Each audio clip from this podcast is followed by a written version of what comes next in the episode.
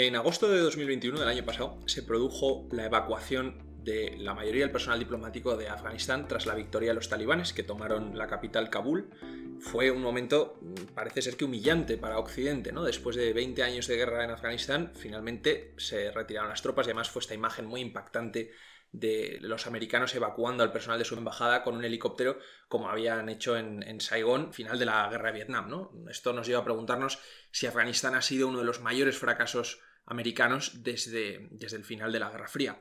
Eh, traemos a, uno, a un nuevo experto, a la Torre del Faro, a Luis Fournier, que viene a contarnos cómo se desarrolla esta guerra de Afganistán. Y Luis, eh, bueno, las noticias que tenemos, como dice Alfonso, las más recientes son sobre agosto del veintiuno, y es cuando, cuando Biden cayó en popularidad en, en los índices de popularidad en Estados Unidos y demás, pero todo esto viene de más atrás, ¿no? Llevamos muchos años de guerra en Afganistán y lo primero, pues un poco, eh, yo creo que nos ayudaría a todos que nos cuentes algo de contexto. Bueno, muchísimas gracias, Nico, muchísimas gracias, Alfonso. Pues la verdad que es una pregunta muy interesante y yo creo que podríamos dedicarle miles de episodios y aún así no tendríamos una respuesta clara. Pero bueno, yo creo que ha habido fracasos y victorias en Afganistán y bueno, precisamente el contexto es, es, es importantísimo. Eh, tener una visión general de Afganistán y de cómo estaba antes del conflicto es eh, importantísimo. Pues para que los oyentes entiendan, me gustaría hablar en primer lugar de la estructura política eh, de base, que es el Estado. Es cierto que en Occidente nuestra concepción es weberiana, es decir, hablamos del Estado como un ente que está eh, compuesto por una, unas fronteras claramente determinadas, con una población y un gobierno que ejerce el monopolio de la fuerza. Esto en Afganistán nunca ha sucedido. Nos encontramos con que si vamos a fuentes eh, americanas, ya nos manifiestan desde un primer momento que el gobierno que está situado en Kabul nunca ha tenido un gran control sobre las regiones. Y a esto hay que sum- eh, sumarle un problema étnico-religioso.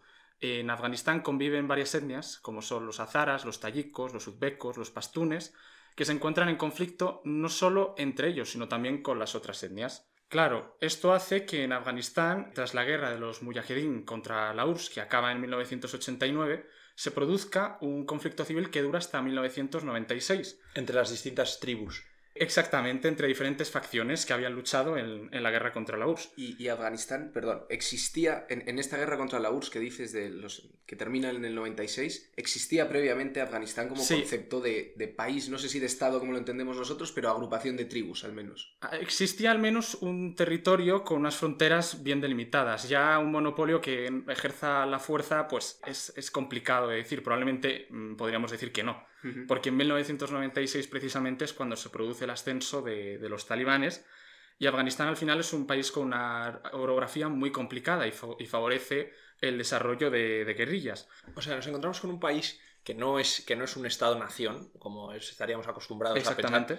Y, y que además está de, de, dividido en, en tribus que se odian entre ellas por sus distintos motivos eh, religiosos o políticos. Y además esto lleva siendo así desde Alejandro Magno, ¿no? Pero, eh, Luis, mencionas los talibanes, que son uno de los actores fundamentales de, de, toda, de toda la cuestión afgana. ¿De dónde salen los talibanes? ¿Quiénes son los talibanes?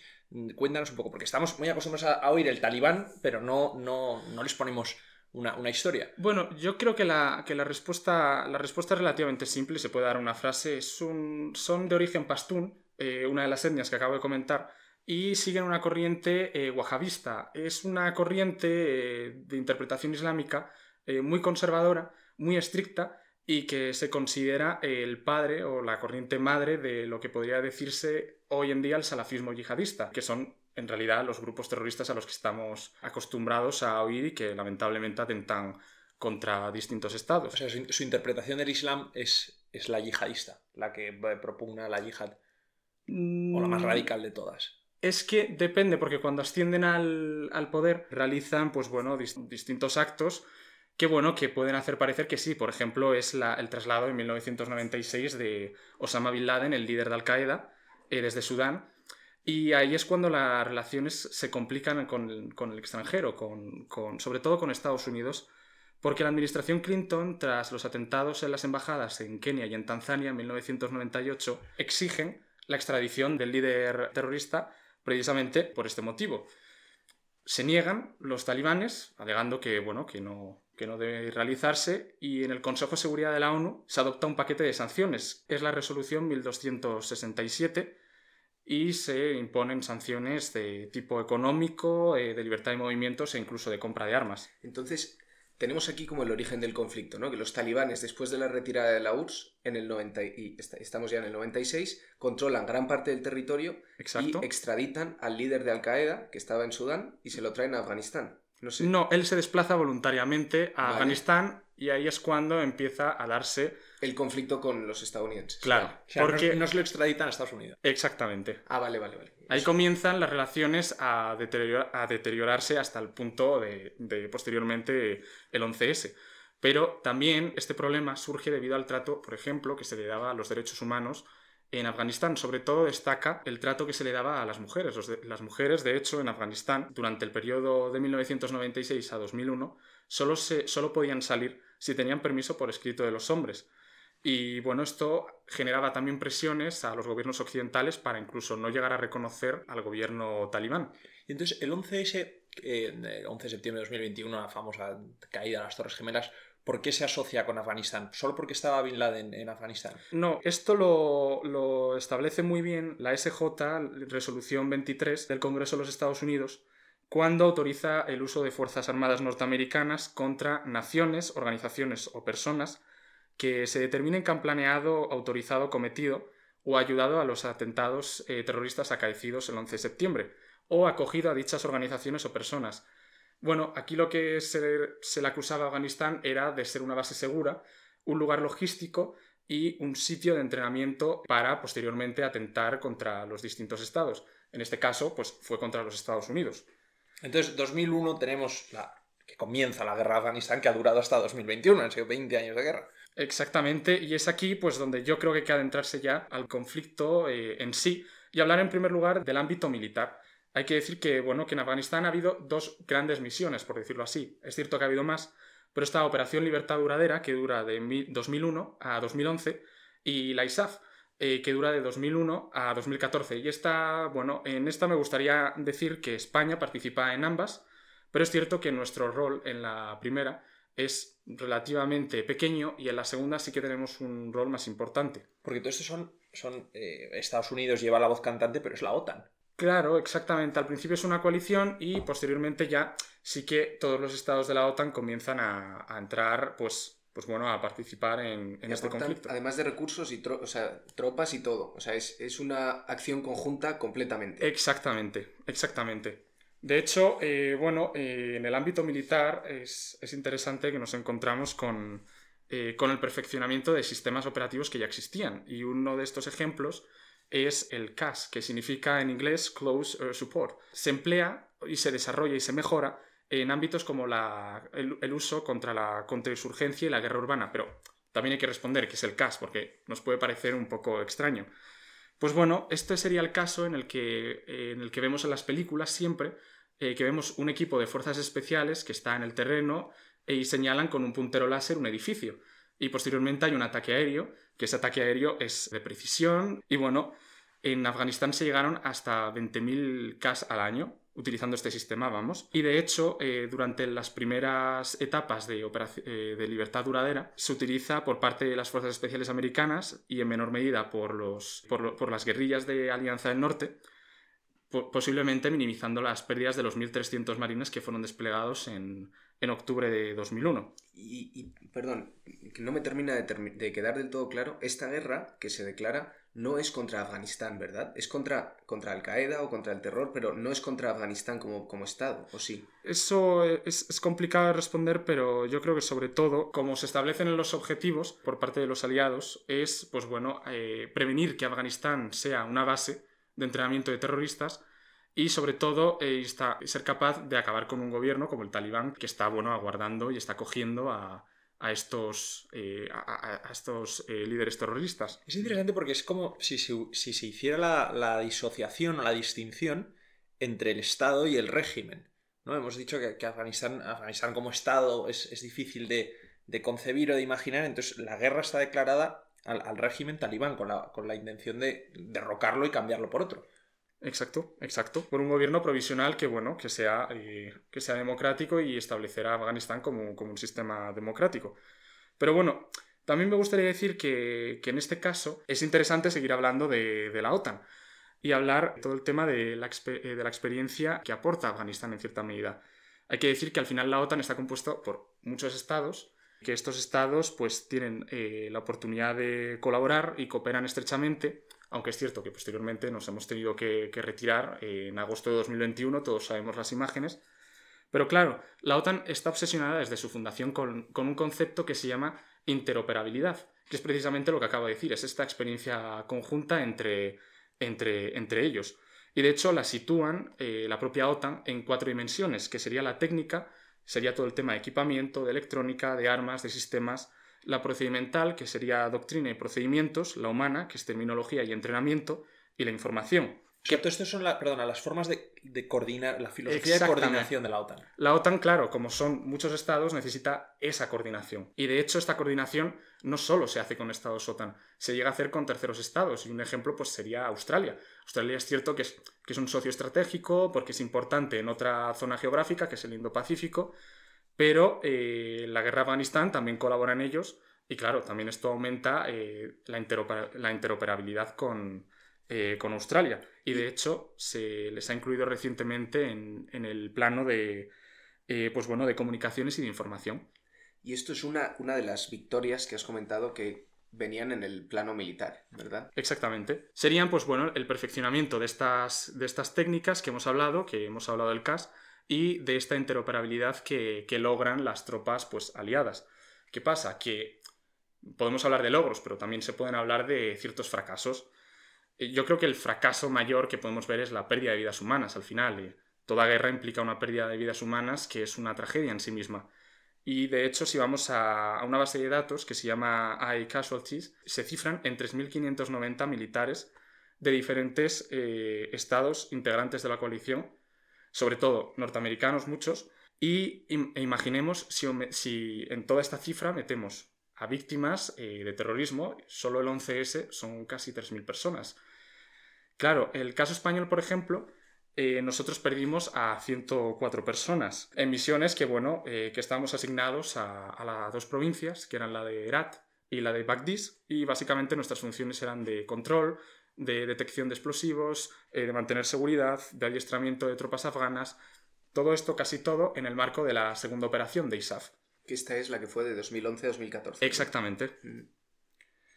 Claro, hay otro tema que podemos adentrarnos y discutir, que es la guerra de, contra los talibanes y contra Al-Qaeda. Es decir, como, como, como apuntábamos antes, eh, uno de los objetivos que se marcan es precisamente prevenir que, eh, que grupos terroristas como Al-Qaeda utilicen Afganistán como base, y también prevenir que la contrainsurgencia talibán, ya una vez derrocada, sea capaz de eh, acabar con el, con el gobierno provisional que se ha instalado. Porque, perdóname, los, ¿cuándo se derroca a los talibanes? ¿Cuándo pierden el poder? Pierden el poder eh, si comienza unos días, eh, bueno, a mediados de septiembre, octubre de dos mil uno... En diciembre eh, de dos mil uno los talibanes ya están ah, fuera del poder. Se, se los echa bastante rápido. Es una operación muy rápida. ¿Y se quedan ahí? ¿Y entonces por qué, por qué se quedan las fuerzas de la OTAN hasta dos mil once y dos mil catorce, incluso más? Hasta pues el... bueno, precisamente por, por una misión de apoyo. Eh, una parte era el apoyo al nuevo gobierno afgano, que necesitaba pues, adiestramiento, necesitaba...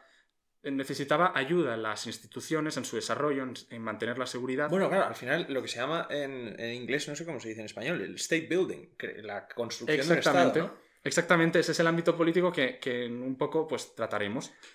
Y, y ya, y un poco por cerrar el tema militar, el segundo fracaso que comentabas es esto de que si su misión era echar a los talibanes, que, que ahora estén ahí de vuelta, eso entiendo que es el segundo fracaso. Claro, eh, lo que se ha realizado son una serie de estudios ahora para saber la situación actual de Al-Qaeda. Y Al-Qaeda es cierto que ahora mismo no tiene operatividad para realizar ataques en el extranjero. ¿Qué sucede? Que, bueno, en un año o dos tienen la intención de ganar de vuelta esta, esta operatividad.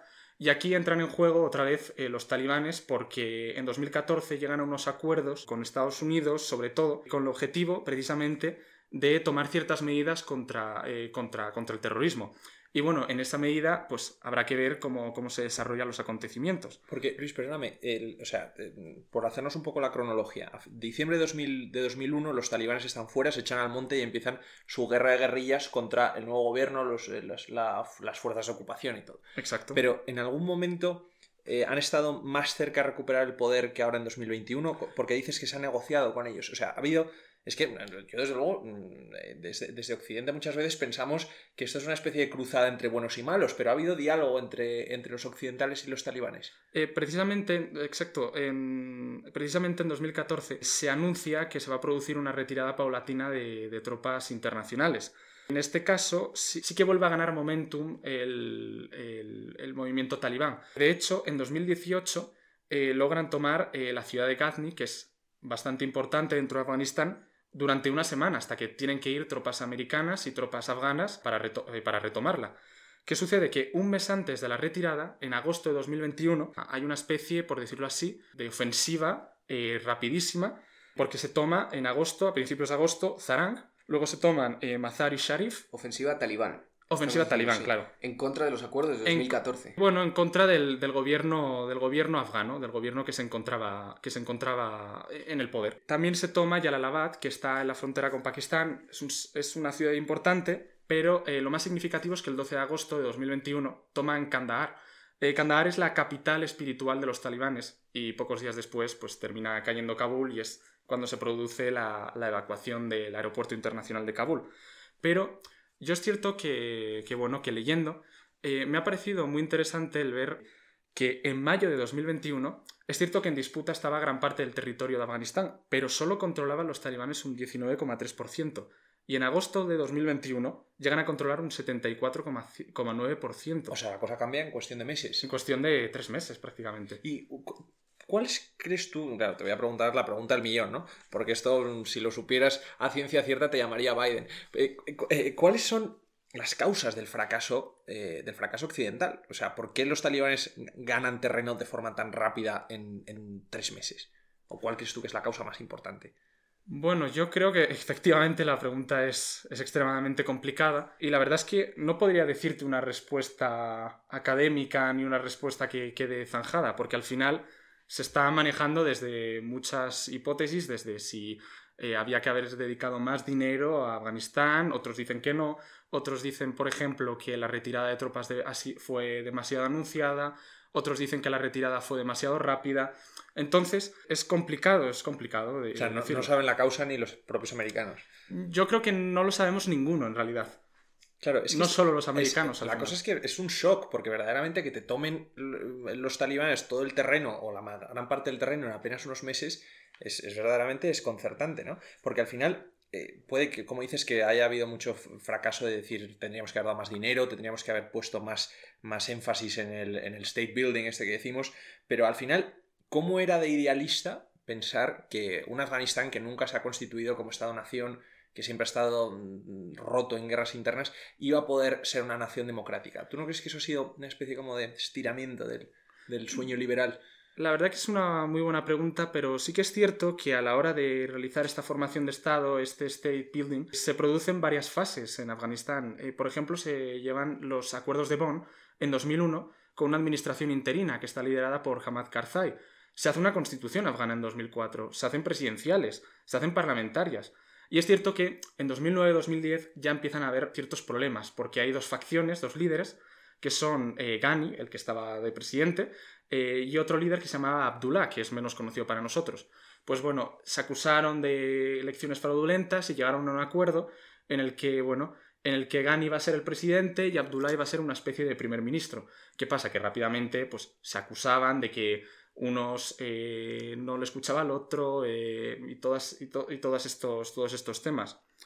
Claro, aquí eh, se plantea también si lo que tú has, lo que tú has planteado en, el, en este state building, si ha habido victorias, y yo sí que creo que ciertas, ciertos logros ha habido. Por ejemplo, en el ámbito del desarrollo económico en, Af- en Afganistán. U S A I D, por ejemplo, eh, ha hecho un estudio y en dos, de dos mil dos a dos mil dieciocho el P I B per cápita aumenta de veintiuno coma ocho dólares americanos a seiscientos cuarenta y siete. Es un aumento de un tres mil por ciento. Y también se forma a los funcionarios y a los asesores de Afganistán. Claro, pero por ser, por poner aquí una pega pesimista, ¿sirve, sirve todas estas eh, victorias de algo? Porque ahora estamos con un Estado talibán que vuelve a lo más reaccionario de ese Islam eh, wahhabí, y, y que verdaderamente dices, pues, pues sí, puede que haya aumentado la renta per cápita, que se haya formado los funcionarios, pero ahora estamos lidiando con un estado, un estado paria, ¿no? Un, un rogue state, como dicen los, los americanos, un estado canalla. Entonces, todas estas victorias quedan, caen en saco roto, en saco roto. Depende, por ejemplo, en ciertos, eh, en ciertos ámbitos. Por ejemplo, eh, hablaba de la contextualización del, de los derechos de las mujeres. Y es cierto que la Constitución de dos mil cuatro les garantiza eh, igualdad. Eh, por ejemplo, pasan a la vida pública, pueden ejercer trabajos, la inclu- les inclu- eh, las incluyen en la fuerza laboral. Y de hecho, en las elecciones eh, ya empieza a haber, empezaba a haber un número considerable de mujeres ocupando escaños. Pero esto ahora lo van a revocar los talibanes. Claro, aquí se están viendo las dificultades, pero también estamos viendo cómo muchas mujeres afganas están protestando, están diciendo que verdaderamente su sitio está en la sociedad, está en la vida pública, no están recluidas, no están recluidas en sus casas siendo esclavas de una figura, eh, de una figura masculina. O sea, claro, que no es, no es tan fácil hacer tabula rasa, y otra vez al principio de los tiempos. Exactamente. Viendo estas protestas, pues tal vez se haya podido conseguir al menos crear esa, esa conciencia en, en determinados sectores. Y, por ejemplo, nos encontramos eh, con el sistema sanitario. Eh, se ha mejorado en gran medida, se ha formado a los médicos afganos. Es probable que ahora vayan a adolecer de falta de medios, pero bueno, se ha creado, se ha creado una fuerza y sabemos todos que los médicos pues, hacen todo lo posible por salvar una vida y es un trabajo verdaderamente admirable. Entonces, como, como conclusión de este tema político y de la intervención occidental en Afganistán, se puede decir que ahora, en parte, al menos de manera nominal, se ha perdido los avances que había con, esta, con este avance talibán nuevo, pero, pero que hay un, una base que se ha formado de, de, desde los años dos mil hasta ahora que puede rebelarse contra esto. Es una posibilidad, es un futuro incierto, las predicciones del futuro al final pues pueden salir como pueden salir. Eh... Probablemente todas las predicciones que hagamos hoy, pues de aquí a diez años, eh, o son incorrectas o han producido y han vuelto a cambiar. Entonces, decir taxativamente hoy por hoy que Afganistán ha sido un fracaso o ha sido una victoria es prácticamente imposible. Necesitamos tiempo, necesitamos perspectivas. Por eso yo creo que hay que adoptar una vía intermedia en la que apreciemos que ha habido ciertos avances en toda esta construcción, en todo el ámbito militar, pero también hay que ver los fracasos o los errores que, que, hemos, ido, que hemos ido cometiendo. Y Luis, ya muy, muy brevemente, una última pregunta. Joder, yo soy el que estoy, estoy interesadísimo con esto. No, nada, no eh, te preocupes. Y además con, con tu opinión de experto sobre el tema. En el corto plazo, ¿qué crees que debería hacer la comunidad internacional con los talibanes? Eh, ¿Reducirlos a paria? ¿Reconocerlos? ¿Medio trabajar con ellos? ¿Medio no? Pues es una pregunta bastante relativa al país. Hay países que es cierto que han entablado contactos. Eh, por ejemplo, Francia tuvo unas conversaciones en Doha, si no me equivoco.